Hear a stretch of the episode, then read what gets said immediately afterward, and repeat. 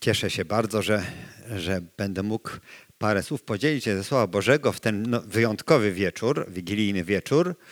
E, w tym tygodniu w naszym domu była inna uroczystość, też ważna, e, nawet bardzo ważna dla nas. Świętowaliśmy 30. urodziny naszego syna Filipa. Akurat wrócił już na stałe do Polski, więc tym bardziej mogliśmy świętować. I chociaż minęło już tyle lat, bardzo dobrze pamiętam e, tamte dwa dni, 18 i 19 grudnia 1993 roku.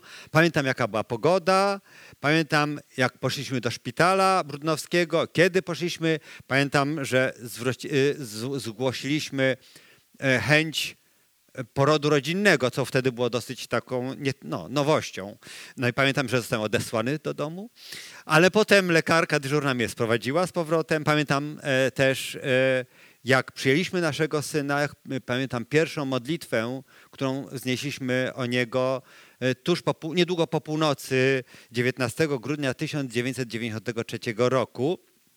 Wszystko to miało dla nas ogromne znaczenie i ma do dzisiaj. Ale gdybym opowiadał o tym komuś, kto mnie nie zna, e, opowiadał szczegóły o tym, a jakie to były wydarzenia urodziny mojego syna, narodziny mojego syna, to pewnie nie spotkałbym się z wielkim zainteresowaniem. No bo dla tej osoby byłaby ta no, jakaś anonimowa postać. Anonimowa postać i e, w historii ludzkości, która liczy sobie, no nie wiem, e, według kreacjonizmu Młodej Ziemi 4000 lat, może, może 5000, e, może dłużej. W każdym razie rodziło się, no 6 tysięcy, 6 tysięcy, tak. Rodziło się miliardy ludzi i odchodziły miliardy ludzi i odchodzili w zapomnienie. E, kiedy myślę o moim, moich przodkach, wiem, jak miał na imię mój pradziadek Kazimierz. Ale jak miał na imię jego ojciec, nie wiem. Odszedł w zapomnienie. Odszedł w zapomnienie. Jednak fakt narodzin jednego człowieka oraz okoliczności, jakie jemu towarzyszyły, są powszechnie znane.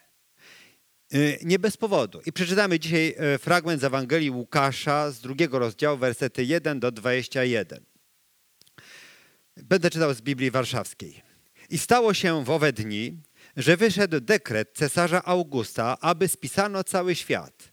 Pierwszy ten spis odbył się, gdy Kwiryniusz był namiestnikiem Syrii. Szli więc wszyscy do spisu, każdy do swojego miasta. Poszedł też i Józef z Galilei, z miasta Nazaretu, do Judei, do miasta Dawidowego zwanego Betlejem, dlatego że był z domu i z rodu Dawida, aby był spisany wraz z Marią, poślubioną sobie małżonką, która była brzemienna. I gdy tam byli, nadszedł czas, aby porodziła. I porodziła syna swego pierworodnego i owinęła go w pieluszki i położyła go w żłobie, gdyż nie było dla nich miejsca w gospodzie.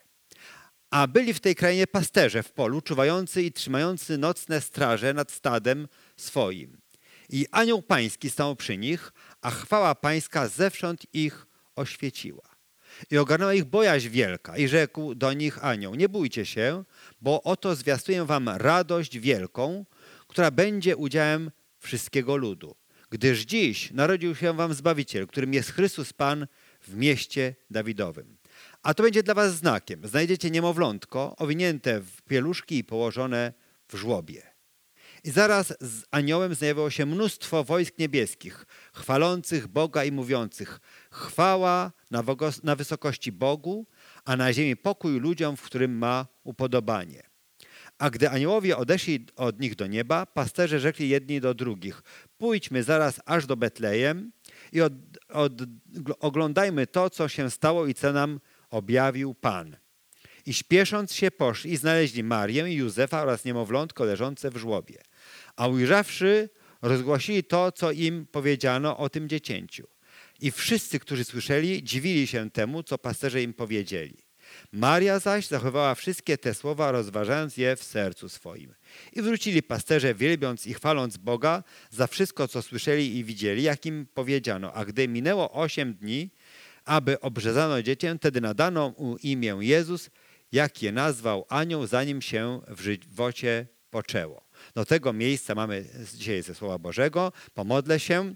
Panie Boże, dziękujemy Ci za Twoje słowo, które jest e, prawdziwe, które jest rzetelnym, e, rzetelnym sprawozdaniem z tego, co naprawdę się wydarzyło. I proszę, Panie Boże, abyś poprowadził nas w rozważaniu tego słowa, żeby, e, żebyśmy mogli je dobrze poznać, przeanalizować i żeby miało ono wpływ na nasze życie. Prosimy o to w imię naszego Pana Jezusa Chrystusa. Amen. Zatytułowałem to, to dzisiejsze rozważanie Wyjątkowe narodziny. Mm.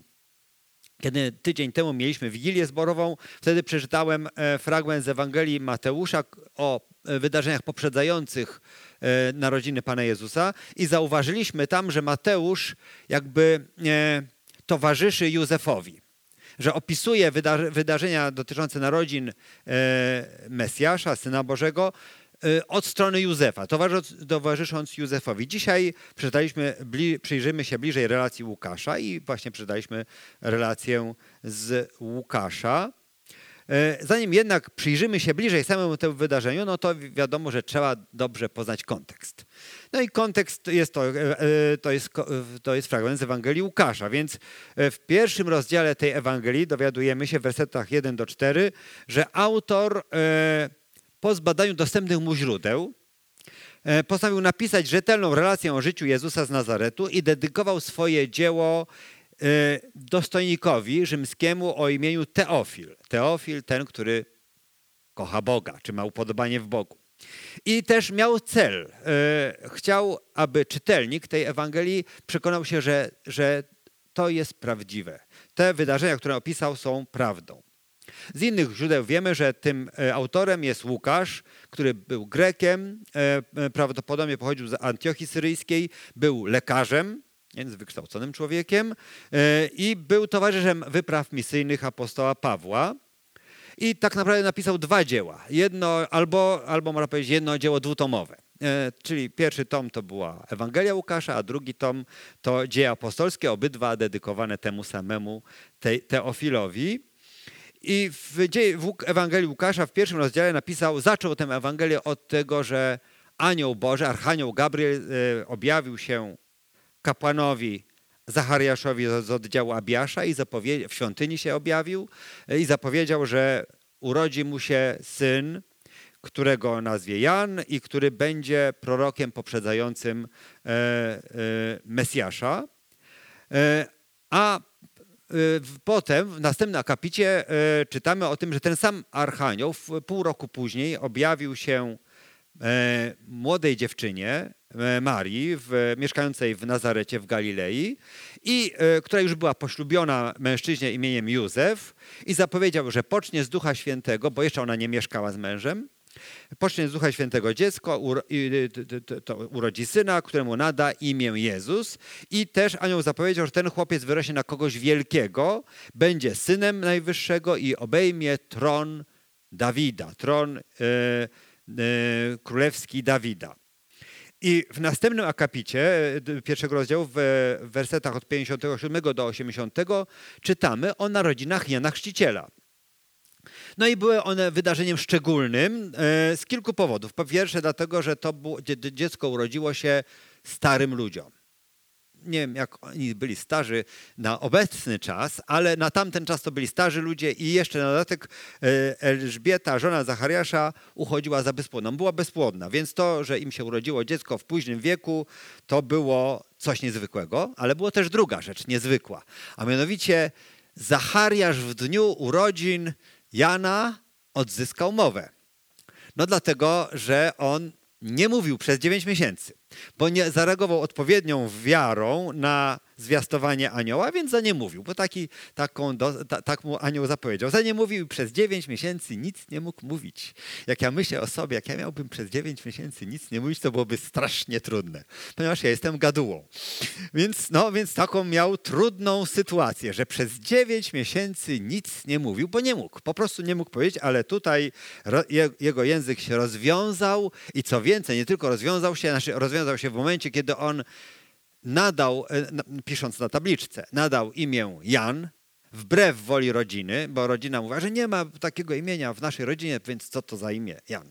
A on nadał imię Jan, wyraził w ten sposób posłuszeństwo Bogu i wtedy mu się ten język rozwiązał i zaczął mówić i zapowiedział, że to zresztą co usłyszał od anioła, że y, to dziecko będzie prorokiem Najwyższego, że będzie poprzedzało jego, e, jego e, no, przyjście.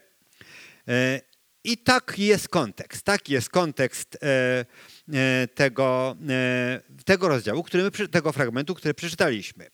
Więc w drugim rozdziale Łukasz opisuje okoliczności towarzyszące narodzinom Jezusa i teraz właśnie przyjrzymy się bliżej. I na samym początku pisze o dekrecie cesarza Augusta. Dlaczego o tym pisze? No, bo teraz piszemy rok 2023 naszej ery, prawda? Ale wtedy nie było czegoś takiego, nie było jakiegoś takiej ogólnej, ogólnoświatowej albo nawet ogólnorzymskiej rachuby czasu. Datowano wydarzenia w odniesieniu do e, panowania królów e, czy cesarzy. Albo też wiązano jakieś wydarzenia z jakimiś innymi e, wydarzeniami, które były powszechnie znane.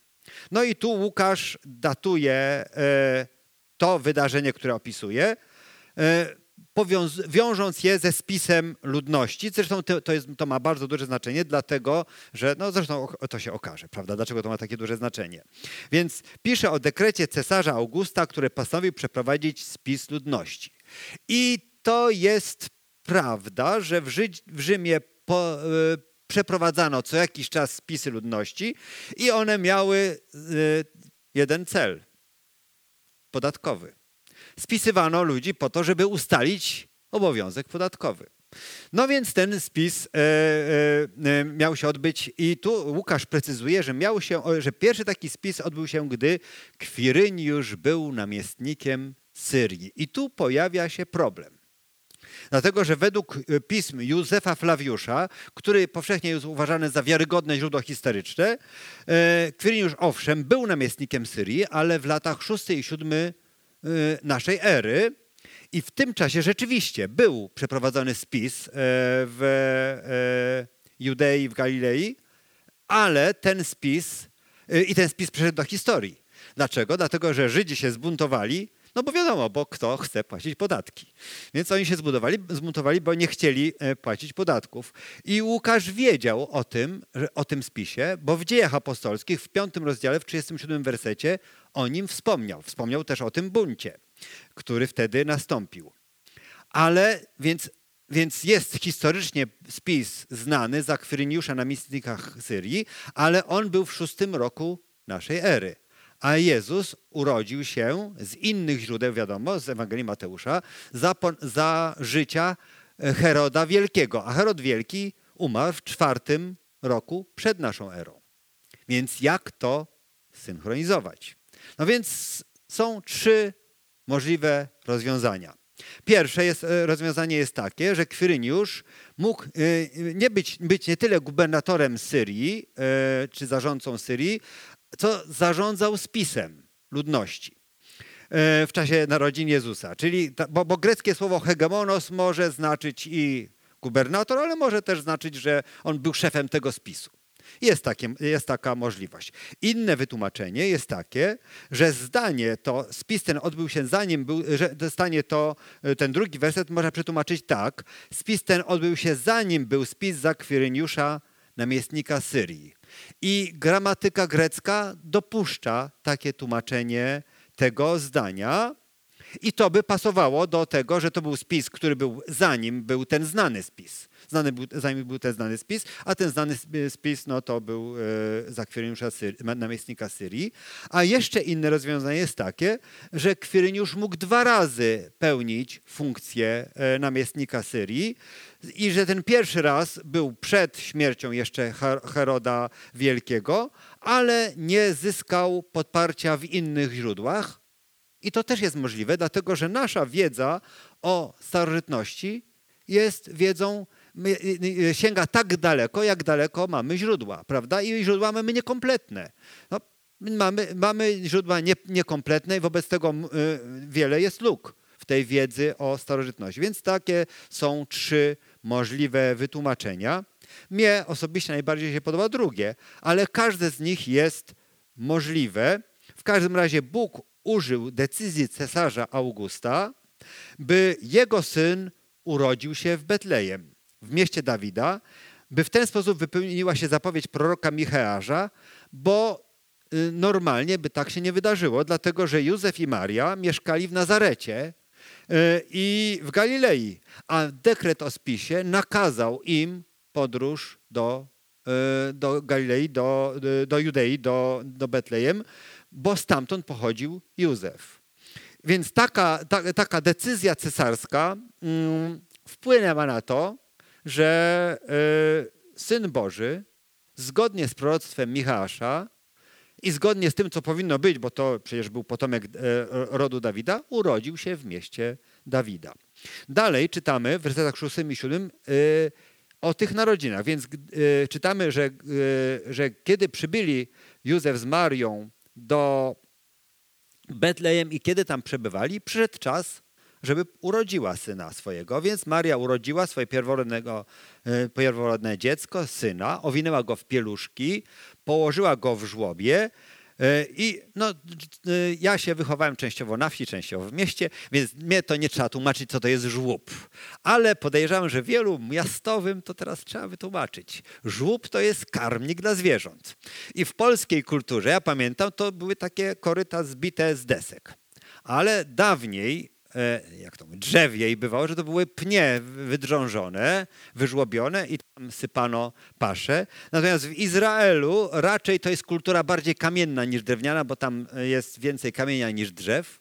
To najczęściej żłób to był taki piaskowiec wydrążony, więc dosyć niełatwo, nie trudno było tam wydrążyć, wyżłobić e, no, takie zagłębienie i w to zagłębienie sypano karmę dla zwierząt, więc położyła w żłobie.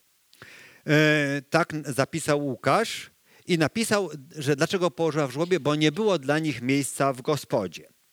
Więc zapewne z powodu spisu ludności Betlejem przeżywało oblężenie, tak jak Zakopane na przykład przeżywa oblężenie, kiedy jest dużo śniegu. Przyjeżdża dużo turystów, nie ma miejsc. Więc tu też prawdopodobnie było, ale mogło być też inne wytłumaczenie, bo w tamtych czasach domy mm, przeciętnie składały się z jednej izby, dla ludzi i e, obok było pomieszczenie dla zwierząt i e, żłoby były takimi korytami, na, które przez otwór w ścianie były prze, przechodziły z tego pomieszczenia dla ludzi do pomieszczenia dla zwierząt. W ten sposób gospodarz mógł zadawać paszę, nie, nie idąc do pomieszczenia dla zwierząt. Więc wtedy i, i zamożniejsze domy miały drugą izbę dla gości, którą i być może to było też tak, że nie było miejsca w tej izbie dla gości, tej, w tej gospodzie, izbie dla gości, wobec tego e, Syn Boży, Jezus mógł się urodzić w tej głównej izbie. Też jest takie możliwe wytłumaczenie. W każdym razie Mesjasz, Syn Boży, Zbawiciel świata urodził się w małym miasteczku, w zwykłej chacie, w bardzo skromnych warunkach, być może w pomieszczeniu dla zwierząt. Nie wiemy dokładnie. Zatem mamy e, znów jak w przypadku Jana Chrzciciela bardzo kameralne wydarzenie, znane tylko Marii i Józefowi, może kilku osobom z rodziny, tak jak narodziny Jana Chrzciciela, no były znane Zachariaszowi, Elżbiecie i kilku krewnym. Czy tak? No nie. Tutaj jest jednak inaczej, bo Bóg zatroszczył się o to, by narodziny Jego Syna w ludzkiej postaci zyskały odpowiednią oprawę. W wersecie ósmym czytamy, o tym, że w tamtej okolicy przebywali pasterze, trzymający straż nocną przy stadach owiec. I niektórzy komentatorzy nawet snują przypuszczenie, że ponieważ to było blisko Jerozolimy, Betlejem jest blisko Jerozolimy, to być może to były stada owiec hodowanych dla celów kultu świątynnego. Owiec, które były hodowane tylko w tym celu, żeby potem były złożone w ofierze w świątyni. No to byłoby ciekawe. Y, trudno powiedzieć, jaka to była pora roku, ponieważ pasterze na zmianę nocowali ze stadami przez cały rok. Także nawet teoretycznie było to możliwe też i w grudniu. Chociaż no oczywiście nie wiemy. Nie wiemy, nie ma podanej dokładnej daty, ale teoretycznie jest to możliwe, że byłoby to nawet i w grudniu. I w różnych komentarzach możemy znaleźć stwierdzenie, że w tamtych czasach zawód pasterza nie był prestiżowym zajęciem, jednak nie wiemy tego na pewno. Natomiast wiemy, że Abraham, Izaak, Jakub byli hodowcami owiec, byli hodowcami trzody. E, Co więcej, Mojżesz i Dawid, zanim stali się wielkimi przywódcami Izraela, też byli pasterzami trzód. Więc e, jakoś tak e, Pan Bóg, jeszcze o tym będziemy mówili więcej, dlaczego, ale e, właśnie pasterzom Bóg postanowił objawić to, co się zdarzyło, że zdarzyło się coś niezwykłego. W wersetach 9 i 10 czytamy, że anioł Boży stanął przed tymi pasterzami. Co więcej, oświeciła ich chwała Boża. I pamiętamy, że w Księdze Wyjścia e, Bóg objawiał swoją obecność e, Izraelitom w słupie obłoku w ciągu dnia i w słupie ognia w nocy. I jeżeli chwała Boża oświetliła pasterzy, to znaczy, że Bóg im się objawił. Bóg, e, że to objawiła się obecność Boża wtedy, kiedy ten anioł stawił się przed nimi. Więc przyjście na świat Syna Bożego Y, było naprawdę bardzo ważnym, wielkim wydarzeniem, przełomowym wydarzeniem i Bóg zatroszczył się o to, żeby zwrócić na to uwagę, żeby to zaznaczyć. Oczywiście pasterzy ogarnęła bojaźń wielka i to również zgadza się z tym, co jest w Starym Testamencie. W Starym Testamencie, kiedy ludzie mieli to teofanię, objawienie Boże, to najczęściej reagowali na, tym, na to wielką bojaźnią, strachem. I anioł, yy, i pasterze przelękli się bardzo, ale w wersecie dziesiątym czytamy, że anioł ich uspokoił, że nie muszą się bać. Raczej powinni się cieszyć, bo anioł ogłosił im naprawdę wielką radość, która będzie dotyczyła nie tylko ich, ale całego ludu, bo w Betlejem, w mieście Dawida, w mieście królewskim urodził się Mesjasz, Zbawiciel. I w dwunastym wersecie anioł e, mówi o znaku, e, po którym pasterze to rozpoznają, że, że to, co anioł im zwiastował, jest prawdą i będą wiedzieli, które to jest dziecko. No i cóż, w Starym Przymierzu e, Bóg, jeżeli Bóg przekazywał jakąś wiadomość przez proroka, to często potwierdzał ją jakimś znakiem. Na przykład, kiedy prorok Izajasz zapowiedział Ahazowi, królowi judzkiemu, że interwencja e, Rezyna, króla Aramu i Pekaha, króla, e, przepraszam, Rezyna, e, tak, Rezyna, króla Aramu, Pekaha, króla Izraela będzie nieskuteczna, to podał też znak. Znak, że panna, młoda kobieta, dziewica, pocznie i, porodzi, e, i porodzi syna, którego nadadzą imię Emanuel. I to proroctwo spełniło się w, e, w, tym, że żona proroka prawdopodobnie poczęła i porodziła syna i to chodziło o, o syna Izajasza, ale w dalszej perspektywie e, spełniło się w życiu Jezusa. Albo kiedy e, w księdze Izajasza Bóg zapowiedział Hiskiaszowi przez Izajasza, że doda do życia jego 15 lat, to potwierdził to znakiem, że cień na zegarze słonecznym Ahaza cofnął się o 10 stopni. I to jest opisane w księdze Izajasza w 38 rozdziale, wersetach 1 do 8. I teraz znakiem dla pasterzy ma być niemowlątko owinięte w pieluszki i położone w żłobie. Zatem dziecko leżące w żłobie nawet w tamtych czasach było czymś nietypowym. Nietypowym. Co ciekawe, zaraz po tym, jak, jak anioł przekazał pasterzom tę nowinę, pojawiło się mnóstwo zastępów wojsk niebieskich, którzy chwalili Boga i okłaszali pokój ludziom, w których Bóg ma upodobanie. E, w Biblii wspomniane są narodziny co najmniej kilku ważnych postaci. Na przykład Izaaka, Mojżesza, Samsona, Jana Chrzciciela. Czy któreś z tych narodzin miały taką oprawę? Zachęcam do pewnej pracy domowej. Możecie poszukać Księgi Wyjścia, drugiego rozdziału, drugiego wersetu. Tam są opisane narodziny Mojżesza. Ciekawe, czy tam jest e, objawienie anioła i mnóstwo zastępów anielskich, które głoszą chwałę Bożą? Nie ma. Potem mamy e, w e, księdze mm, sędziów w 13 rozdziale 24 wersecie no, nietypowe narodziny Samsona, bo on też był z kobiety, która nie miała dzieci. Czy tam są jakieś e, fanfary, aniołowie? Nie. To jest zwykłe wydarzenie. Albo w drugiej księdze Samuela w 12 rozdziale 24 wersecie, no to to już powinno być coś wyjątkowego, bo to Salomon się urodził.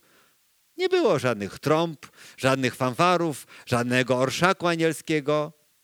Nikt na świecie nie przyszedł na świat taki sposób. Nikogo narodziny nie były wyróżnione w taki sposób, żeby pojawiły się całe zastępy anielskie głoszące chwałę Bożą.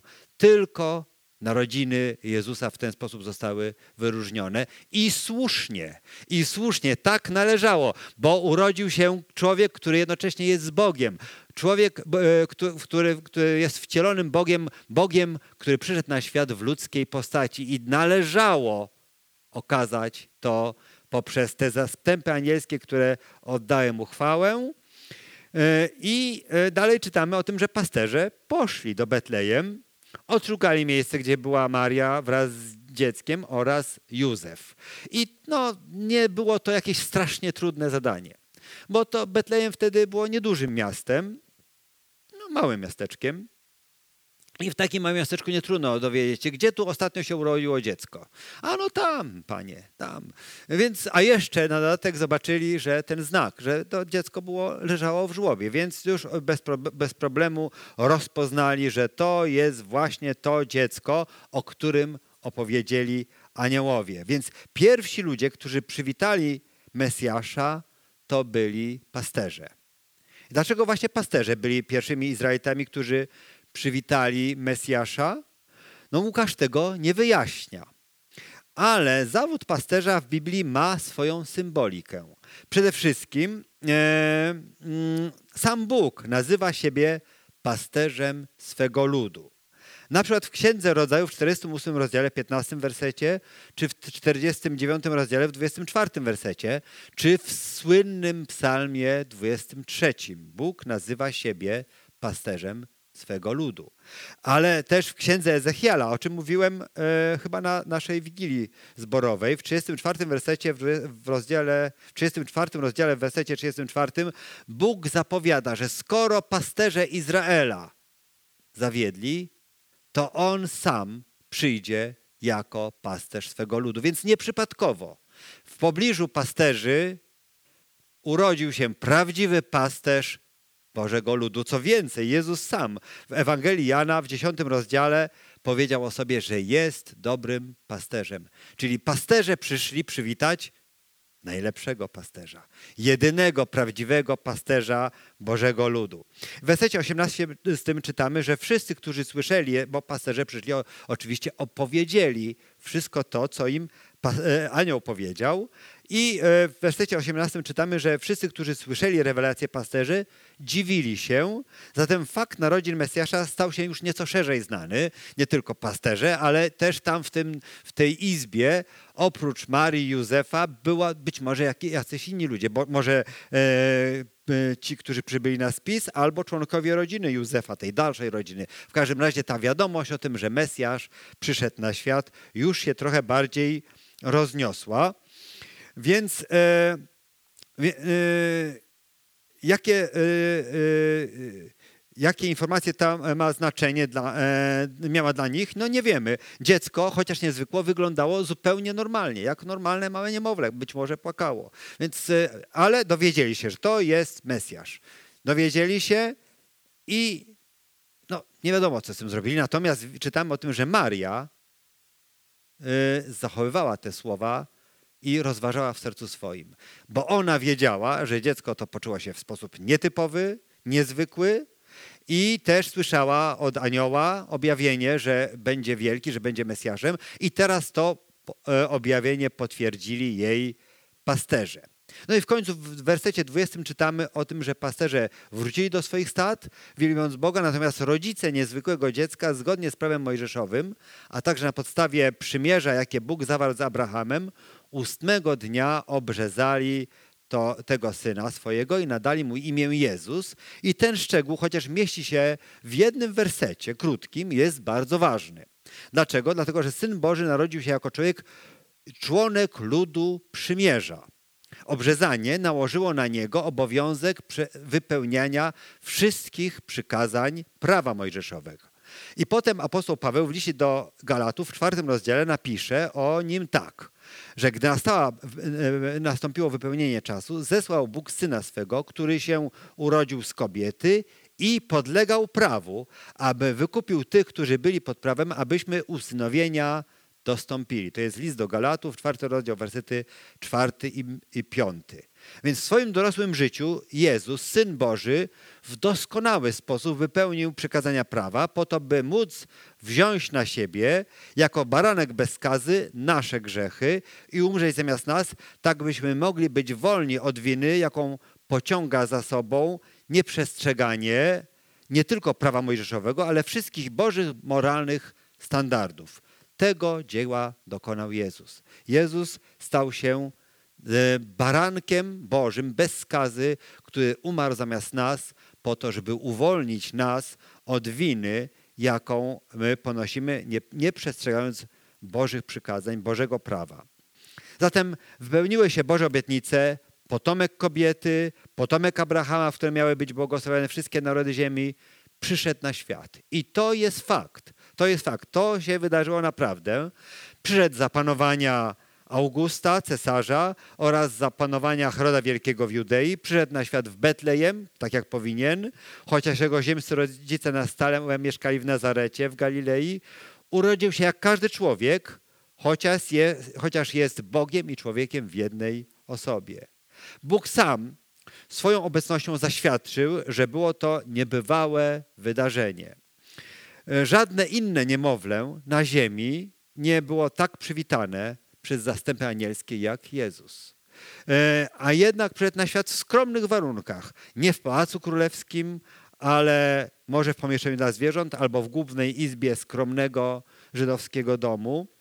Jego przyjście zapoczątkowało nową erę i słusznie liczymy czas, chociaż tam się pomylił mnich, więc powinno to być że tak sześć lat chyba wcześniej, ta, ta nowa era, ale zapoczątkowało nową erę. I słusznie mówimy, że to są lata po Chrystusie, że żyjemy w roku 2023 po narodzinach Chrystusa z tą korektą 6 lat. Więc to powinno być w 2029 tak naprawdę żyjemy. No, e, po narodzinach Chrystusa. E, urodził się e, po to, żeby umrzeć na krzyżu za grzechy świata i kiedy umarł na krzyżu, rzeczywiście zmazał winę naszych grzechów, a zmartwychwstając na trzeci dzień zniszczył potęgę śmierci. I chociaż kultura, w której żyjemy, e, skomercjalizowała bardzo Boże Narodzenie i odwróciła uwagę od Jezusa do, i skierowała na sprawy materialne, jednak my możemy być kontrkulturowi. Fajnie jest być kontrkulturowym i my jako chrześcijanie jesteśmy kontrkulturowi i możemy wszystkim wokół nas przypominać, że to są święta nie jakiegoś amerykańskiego krasnala Coca-Coli, tylko święta narodzin prawdziwego Mesjasza, Jezusa, Syna Bożego, który przyszedł e, po to, żeby nas zbawić.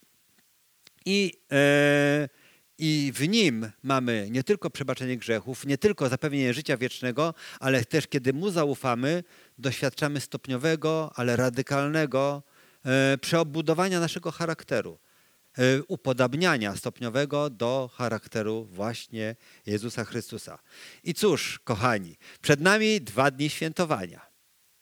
Więc możemy te dwa dni świętowania zachować się w sposób kontrkulturowy, czyli mówić, że dla nas w te święta najważniejszy jest Jezus.